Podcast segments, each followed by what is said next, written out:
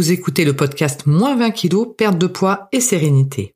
Parce qu'à l'aube de la cinquantaine, j'avais pris 20 kilos et que les régimes restrictifs ne fonctionnaient plus, j'ai décidé de m'intéresser à la cause et non aux conséquences de mes habitudes alimentaires.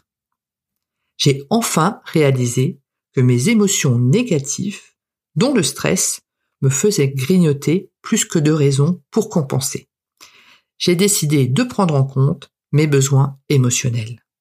J'ai perdu 20 kilos en 18 mois et je gère le tourbillon émotionnel de la vie avec beaucoup plus de sérénité.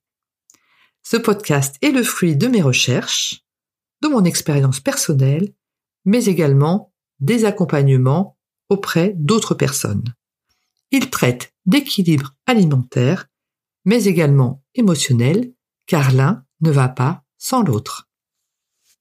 Vous écoutez l'épisode 157, perte de poids, la stratégie quand on est invité à dîner. Alors effectivement, quand on a décidé de faire attention euh, à son poids, donc euh, les jours qui précèdent en général, on fait super attention à ce que l'on mange. Le midi, le soir, on évite euh, certaines choses et patatras, le soir fatidique arrive, nous sommes invités à dîner à l'extérieur et l'on sait que cette soir-là, ça va être la fête au village. Et là, l'inquiétude commence à monter parce que effectivement, on se demande et vous pouvez vous demander comment vous allez faire pour ne pas perdre effectivement tous ces efforts, ne pas gâcher finalement tous ces efforts qui ont fait qu'effectivement la balance a commencé un petit peu, voire beaucoup, à redescendre euh, au niveau de l'aiguille. Eh bien, ce podcast est effectivement destiné à trouver des astuces pour diminuer déjà l'anxiété avant d'aller au dîner et trouver des astuces pendant le repas. Et en fait, quand on va dîner comme cela euh, à l'extérieur, qu'est-ce qui est gênant? Ce qui est gênant, c'est que l'on se dit le soir en rentrant, si on a fait comme d'habitude, je me suis encore lâché et euh, tous les efforts que j'ai faits les jours précédents, en fait, euh, je repars à zéro. Et en fait, c'est ça qui est vraiment assez décourageant quand on est invité à dîner.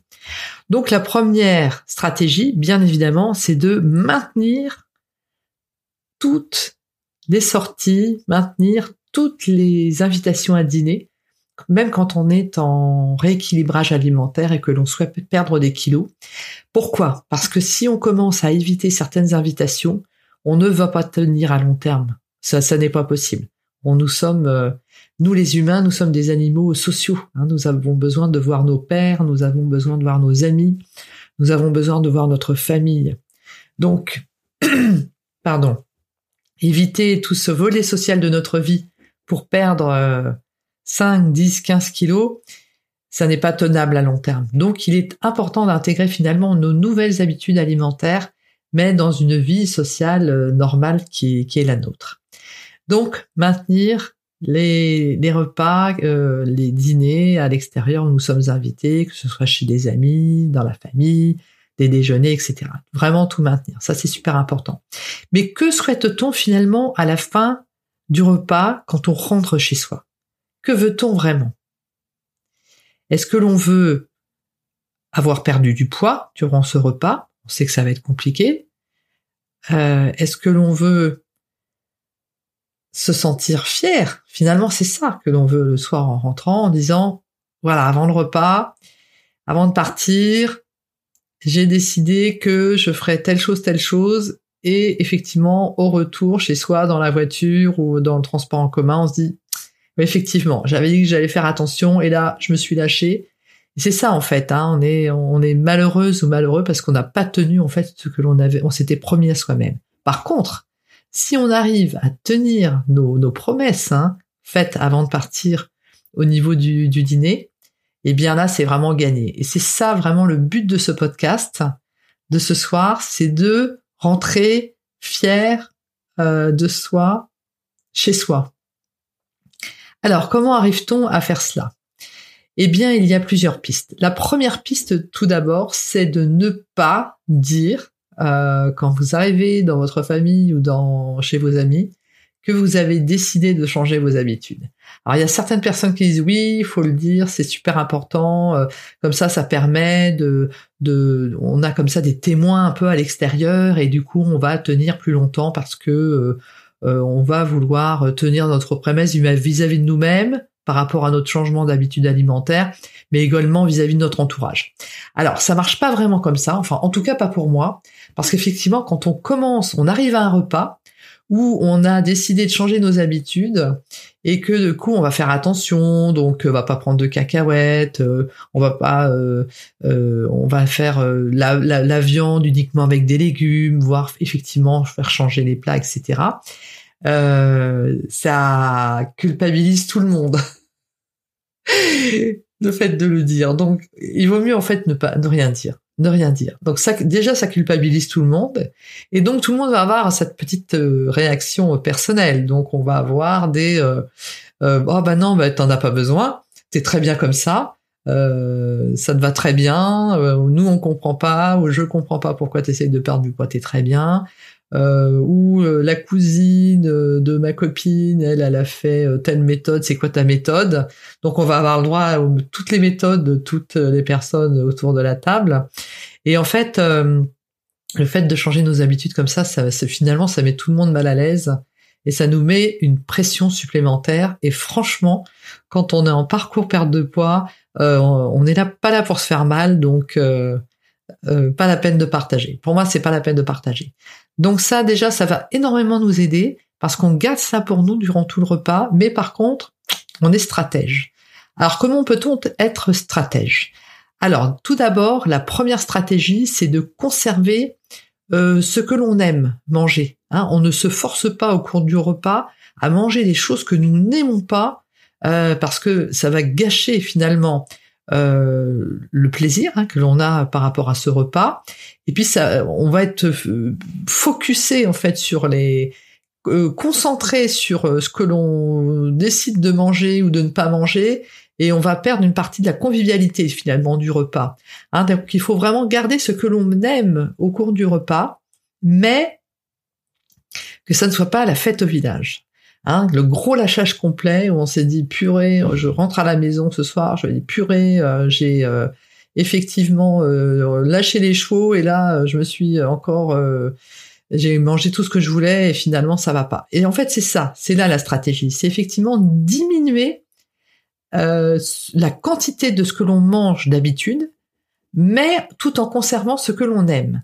Alors si par exemple vous avez l'habitude de prendre entrée, plat, fromage, dessert, et que vous savez facilement que vous allez pouvoir, que cette personne, ah, quand vous allez chez cette personne, il y a toujours du fromage, faites l'impasse sur le fromage. Et donc vous allez rentrer fier de, vous chez vous parce que le soir vous auriez dit bah, d'habitude j'aurais pris entrée, plat, fromage, dessert et cette fois-ci effectivement je n'ai pas pris de fromage donc yes j'ai fait effectivement un effort que j'ai tenu parce que je me suis dit, avant de partir à ce repas, je ne mangerai pas le fromage, je rentre chez moi, effectivement, je ne l'ai pas mangé, et donc, clic-clac, l'affaire est dans la boîte, on, est, on rentre, on est super fier de, soi.